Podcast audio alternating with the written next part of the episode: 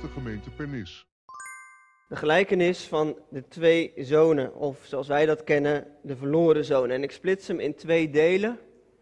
Eens kijken of deze het ook doet. Ja. En dat komt mede omdat ik afgelopen weken dit boek heb gelezen. Ik heb hem ook op de bierme gezet voor de mensen thuis. Uh, kennen mensen het boek? Ik het wel, hè? Henry Nouwen, eindelijk thuis. Uh, Henry Nouwen was, ik vind hem, uh, ik zal even uitleggen wie hij was voor als je het niet weet. Bekende Rooms-Katholieke priester. En die uh, geleerde man gaf les aan de grootste universiteiten in, in Amerika. Hij heeft ook bekende preken gehouden, onder andere bij Hour of Power. Die kennen de meesten denk ik wel. Je bent geliefd. En hij heeft ook heel veel boeken geschreven. En op het laatste stuk van zijn leven koos hij ervoor om weg te gaan bij de universiteit waar hij werkte, waar hij een prachtige baan had. En te gaan werken met mensen met een verstandelijke beperking en eigenlijk zich terug te trekken uit het leven. En in die tijd heeft hij dus ook boeken geschreven over hoe je, hoe, God, hoe je voor God nog steeds geliefd bent, ook al doe je voor de mensen niet iets heel bijzonders. hij deed heel iets heel bijzonders, maar hij had niet meer zijn titel. Hij was niet meer iemand die werkte aan de universiteit en andere mensen onderwees. Hij werkte met mensen met een beperking. En in zijn boek Eindelijk Thuis schrijft hij erover dat hij naar Sint-Petersburg ging om dit schilderij van Rembrandt te bestuderen. En hij ging dag aan dag voor dat schilderij zitten en dan bestudeerde hij van, nou, wat zie ik daar nou in? En daar heeft hij dus dat boek over geschreven. En dat doet hij in drie delen. De jongste zoon, de oudste zoon en de vader. En eigenlijk, hè, dit schilderij hangt natuurlijk in Rusland, maar het is zo bekend geworden dat ik dacht van het is goed om daar vanmorgen eens wat verder op door te kijken. En we, we kijken vanmorgen dus vooral naar het stukje van die verloren zoon die van huis weggaat en weer terugkomt. En in dat schilderij, een uitstapje, maar waarschijnlijk weet je dat ook wel, zie je de twee handen van de vader als een vader en een moederhand. Als een mannenhand en een vrouwenhand. Daarom zegt Henry Nouwen ook, je ziet eigenlijk dat Rembrandt bedoelde, God is een vader en moeder tegelijkertijd en we zijn welkom om bij hem thuis te zijn. Dit schilderij schilderde hij eerder. Dus misschien wat minder bekend schilderij. Maar ook hier schildert hij de verloren zoon. Als zichzelf, hè? Ook deze schildert hij zichzelf alleen dan kaal geschoren. Rembrandt gebruikt zichzelf vaak als portret.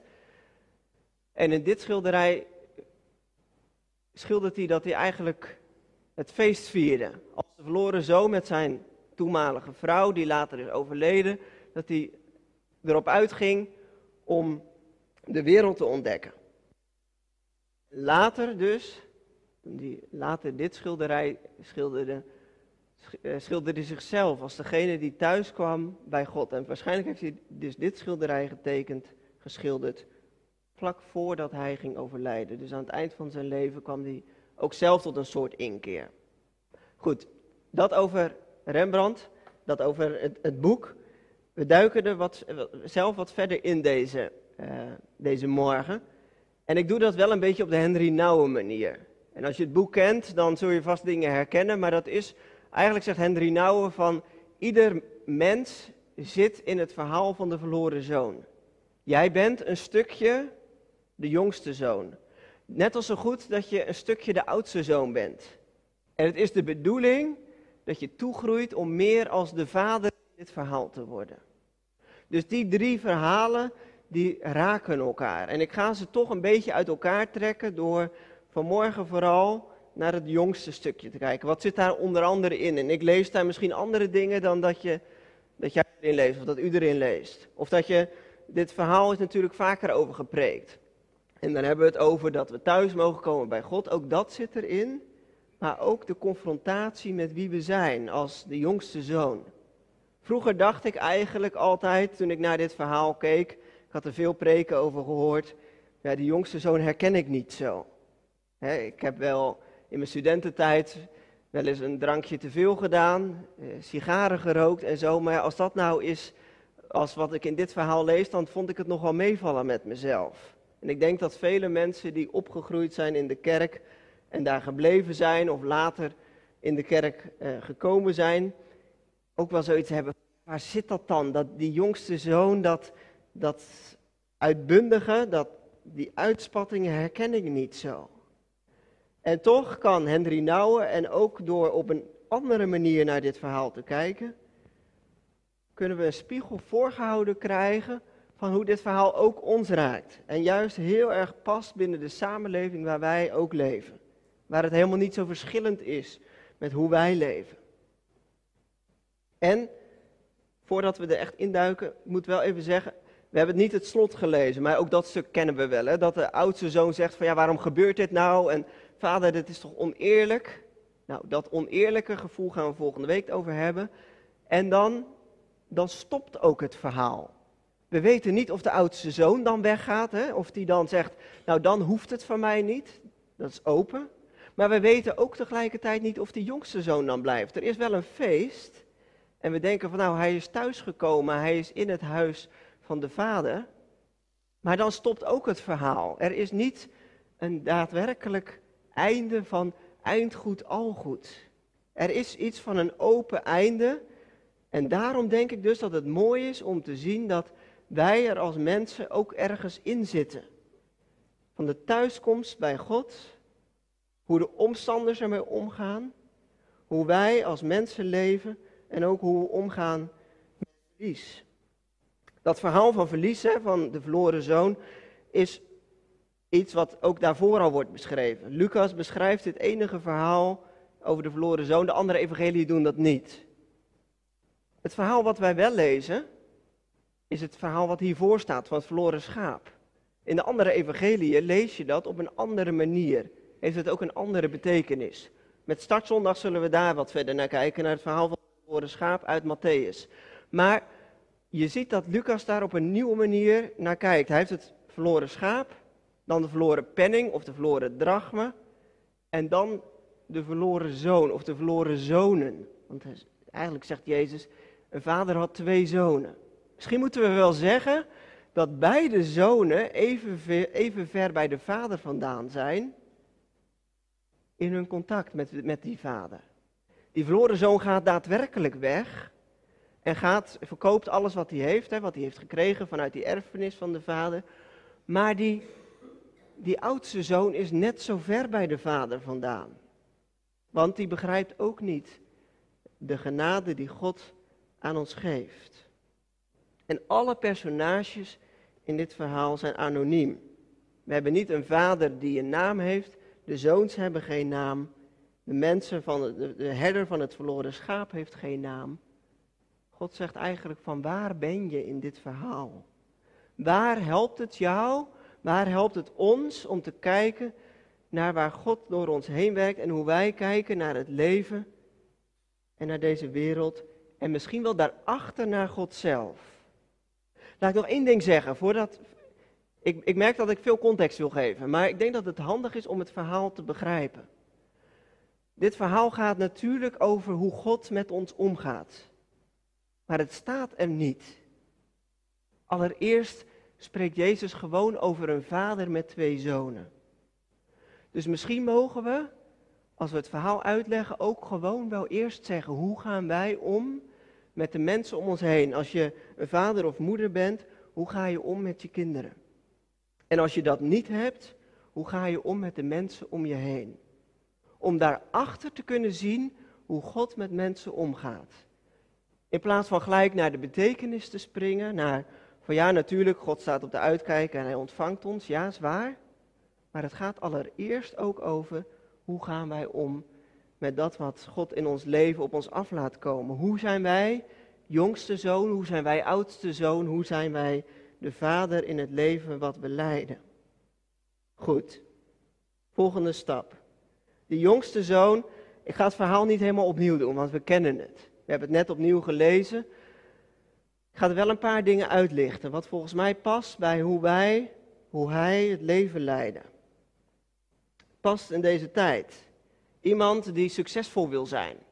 Een jongen die opgroeit, een andere broer heeft, die ouder is, maar hoeveel ouder weten we niet. Een jonge zoon die nog niet getrouwd is, want hij woont nog bij zijn vader. Mogelijk, hè, het is een gelijkenis, dus het is niet echt gebeurd, maar Jezus doelt op een, op een tiener, iemand van 17, 18 jaar oud, die het leven nog moet ontdekken, zou je bijna kunnen zeggen. Jong iemand. En die tegen zijn vader zegt: Vader, ik heb liever dat je ter plekke, even heel, kort door de bocht, ik heb liever dat je dood neervalt. Want dan kan ik een feestje bouwen. En zover, zolang het nog niet zo ver is, geef me dan maar vast een deel, die een derde van de erfenis, die bij me hoort omdat ik de jongste zoon ben.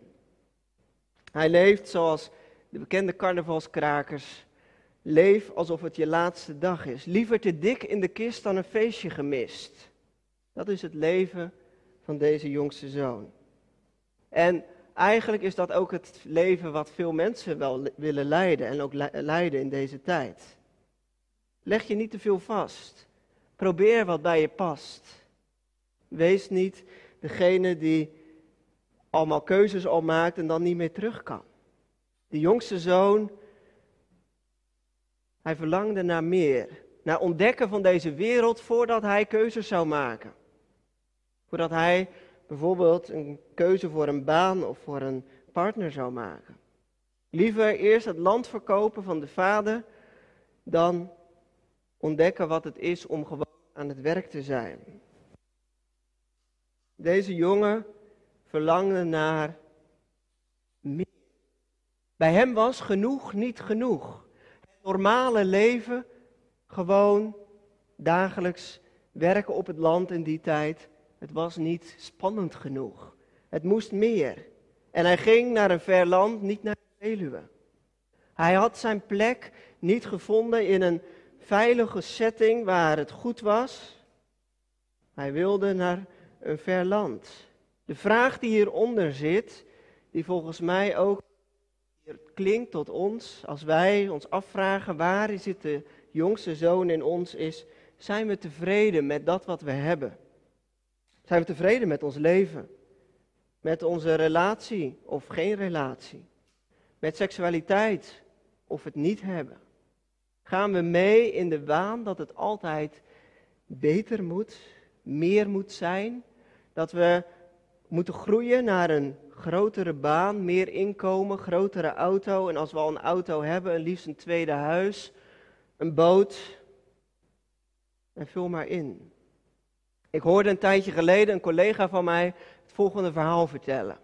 En ik vond zo'n mooi verhaal dat ik dacht, ik jat hem en ik vertel hem, maar ik zeg er wel bij dat het niet van mezelf is. Zij moesten als gezin een nieuwe auto hebben. En eentje waar, en volgens mij was het, maar dat kan ik me vergissen, uh, ze moesten iets hebben met een trekhaak. Want ze hadden een vouwwagentje gekocht en daar, de auto die ze nu hadden, had geen trekhaak. Nou, wat doe je dan? Je gaat naar de beste garage waar je contacten mee hebt en zegt, joh, uh, wil je voor mij kijken, uitkijken naar een auto met trekhaak, zodat, zodat we op vakantie kunnen. En ze hadden een oudere auto, laat ik het zo maar zeggen. Jaar of tien plus. Maar die deed prima, maar had geen trekhaak. En de, de garage die belde op een gegeven moment van, nou, ik heb een prachtige auto voor jullie gevonden. Heeft een trekhaak, heeft alles wat jullie willen. Ze zei, nou, wat voor auto is het dan? Want in zijn hoofd had hij al gedacht, nou, moet wel een airco hebben en cruise control en nou ja, vul maar in, hè. En de garage zei, ja, um, ik moet wel even wat zeggen, want het is precies dezelfde als die je nu hebt. Alleen met trekhaak. En hij vertelde in het verhaal, en ik herken dat zo, want ik denk dat we dat allemaal herkennen, dat hij eigenlijk zich teleurgesteld voelde. Want, ja, dan ga je rijden met dezelfde auto met een trekhaak. Je wilt toch eigenlijk toch wel iets beters hebben dan dat je ervoor had. Een beetje dat. Dat gevoel dat het altijd mooier moet zijn. Altijd beter moet zijn. Als je kijkt naar de gemeente waar je toe behoort, is het altijd wel een beetje dat we zoeken van, ja, de muziek moet toch altijd wel iets beter zijn, want er zijn toch kerken die het toch beter voor elkaar hebben dan wij. Er moeten toch wel meer er moeten toch wel grotere sprekers. Nou ja, vul maar in, hè? Dat gevoel van het moet beter, het moet meer zijn. Ik moet misschien kijken naar een plek waar het beter is dan wat ik nu heb. Daar zit de verloren zoon. Daar zit de jongste zoon. En ik denk, ik denk echt dat we het allemaal hebben. En dat we daar allemaal op tijden mee geconfronteerd worden en daar ook voor weglopen omdat het niet geaccepteerd is om dat toe te geven dat dat iets is wat in ons zit. Zoeken we niet altijd naar iets meer. En hij ging op weg en hij zocht naar meer, hij verkocht dat land. Waarschijnlijk had die vader gewoon gezegd, nou dit, deze, dit stuk is voor jou en hij verkocht dat weer. Dus die vader zat daarna ook zonder dat land en hij ging op weg en hij feestte erop los. En eigenlijk totdat hij niet meer kon. Totdat hij in de goot lag en zei, nu kan het niet meer. Ik ga terug naar mijn vader en dan zeg ik wel, maak me maar een knecht, want als ik een knecht ben, dan heb ik in ieder geval nog te eten. Dat is de volgende laag en die is misschien nog wel dieper en lastiger dan het feit dat we zoeken naar meer. Want ergens, en zeker op het moment dat je wat ouder wordt, dan heb je op een gegeven moment zoiets van, nou ik heb wel genoeg aan wat ik heb. Ik heb de dingen die, ik heb de kinderen of ik heb dingen in mijn omgeving die goed zijn. Ik ben tevreden met wat ik heb. Maar die laag daaronder is misschien nog wel lastig. Die gaat over het ego. Die jongste zoon, die ging weg, die had geen geld meer en die gaat op weg en dan doet hij, zegt hij eigenlijk een soort mantra in zichzelf. Hè? Eigenlijk kun je dat voorstellen, hij gaat uit dat verre land, gaat hij weer terug naar huis. Vader, ik heb gezondigd tegen de hemel en voor u. Het is niet meer waard uw zoon genoemd te worden, maak me als een van uw knechten. En eigenlijk loopt hij zo heel de weg terug naar huis, zodat hij het in zijn hoofd heeft. Maar wat doet hij eigenlijk daarin? Dat hij denkt van nou, als ik nog een knecht ben, ja, dan heb ik in ieder geval nog te eten, want nu heb ik het niet. Eigenlijk denkt hij in dit verhaal nog steeds aan zichzelf. Want als ik maar eten heb, als ik maar bij de vader ben en maar een knecht ben, dan heb ik in ieder geval nog genoeg. Zijn ego, zijn ik gaat voor dat wat hij de vader heeft aangedaan. Hij zegt wel, ik lees het er een beetje in, en je kunt het op meerdere manieren lezen, maar hij zegt wel, vader ik heb gezondigd tegen hemel en voor u en blablabla. Maar eigenlijk wil hij zeggen, ik heb gewoon honger, ik heb het fout gedaan, hier ben ik. Die vader reageert daarop, dat, dat, daar hebben we het zo wel over. Maar die jongen die, die komt dus terug met iets van zichzelf. Harry Kuneman, schreef in een boek, en ik las een artikel daarover, over het dikke ik. Premier Rutte en Samson, toen die nog politicus was, die hebben dat ook wel eens geciteerd. Eigenlijk leven we in een wereld waarin wij leven volgens het dikke ik. Alles moet steeds groter, alles moet steeds beter en ik denk steeds minder aan de ander. Dat is eigenlijk het verhaal van de jongste zoon. We zijn als mensen steeds meer op zoek naar erkenning. Bang om afgewezen te worden. Om bevestiging. Wie zijn wij als we eigenlijk ook kijken, wat jongeren, als je jong bent en je kijkt op Instagram, dan moet het steeds, moet steeds mooiere foto. Foto's en verhalen die gaan over kwetsbaarheid, over dat het misschien een keer niet zo goed met je gaat. Die worden of minder geliked, of zijn plekken waar we eigenlijk het, innerlijk niet zo goed mee kunnen vinden. Omdat we het lastig vinden om toe te geven van joh, het gaat even niet zo lekker met me. Of joh, ik vind het lastig om dit te hebben of dit te zijn. Als gelovigen zijn wij volgens mij ook getraind in dat het zoeken naar iets van onszelf. En ik hou het een beetje als spiegel voor ons, ook voor mezelf. Geloof je? En die is confronterend, hè? maar ik denk ook dat die daarin weer iets raakt in ieder van ons. Geloof je omdat je gelooft dat je geloof iets brengt of je iets geeft? Of geloof je omdat je weet dat God goed is? Dat Hij de Vader is? Dat Hij van je houdt? Niet omdat je er iets voor krijgt, troost, de hemel na dit leven een goed gevoel. Omdat je weet, God is goed en ik wil Hem dienen omdat ik van Hem hou. Geloven is soms iets geworden, en ik hoor dat wel eens mensen zeggen, en ik las dat laatst ook in een boek wat gaat over van het geloven en ons ego. Geloven is dat we zeggen van als ik mijn geloof niet had, dan had ik het niet volgehouden. Ik hoor soms mensen niet zo vaak zeggen, en ik doe nu niet per se op iemand hoor, maar die zeggen, als ik God niet had, hoe had ik het dan volgehouden? Verschillend, hè? Als we ons geloof, wat ook iets vanuit onszelf, vanuit ons ego kan worden, is iets anders dan dat we zeggen, God is degene in wie ik geloof, omdat Hij goed is in wie Hij is. Punt. Los van of ik daar zelf iets van merk of dat ik er niets van merk. Ik moet denken aan moeder Teresa. Ik ken haar als een vrouw die ontzettend veel goed deed. Maar toen haar gevraagd werd van waarom geloof je, toen zei ze, het is al jaren stil tussen God en mij. Ik ervaar hem niet. Maar toch doe ik het omdat ik weet dat God goed is en ik hem wil dienen. Dat is denk ik geloof. Dat je het niet doet omdat je heel veel ervaringen hebt met God, want meestal is het ook vaak wel stil. En net als moeder Teresa het zei, ik doe het omdat ik weet dat God goed is, om wie Hij is als, als, persoon. En ik als mens Hem mag volgen, ook al ervaar ik eigenlijk helemaal niks en twijfel ik aan wie Hij is. Doe het wel. Imorius schreef een tijdje geleden zijn dissertatie over de tucht in de gemeente. En ik heb het boek gelezen, een tijdje geleden, en hij zegt ook dat het ego in hoe wij op onszelf gericht zijn in de kerk steeds meer tot uitdrukking komt in het feit dat we het moeilijker vinden om elkaar aan te spreken. Als je merkt dat iemand bijvoorbeeld dingen doet in zijn leven of haar leven waar je denkt van, oh, ik heb er wat vragen over, dan zeggen we dat niet, want wie ben ik om daar iets van te vinden? En die hoor je ook vaak terug. Op het moment dat je, hij heeft onderzoek gedaan in, in zijn onderzoek komt onder andere naar voren dat er kerken zijn waar de oudste of de kerkenraad of het bestuur of hoe je het ook maar noemen wil, uh, met mensen in gesprek gingen op het moment dat er iets was wat ging op bepaalde zonden of mensen niet naar de kerk kwamen of nou ja, je hebt allerlei ideeën kun je daarbij hebben, dat er oudsten waren die zeiden van nou wij gaan dat doen, maar we krijgen steeds meer terug te horen van wie zijn jullie om mij te wijzen op mijn leven. Want ik bepaal toch zelf wel hoe ik moet leven.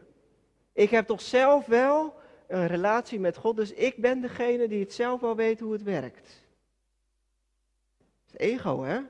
Stukje, stukje jongste zoon, wat steeds meer ook in kerken naar voren komt.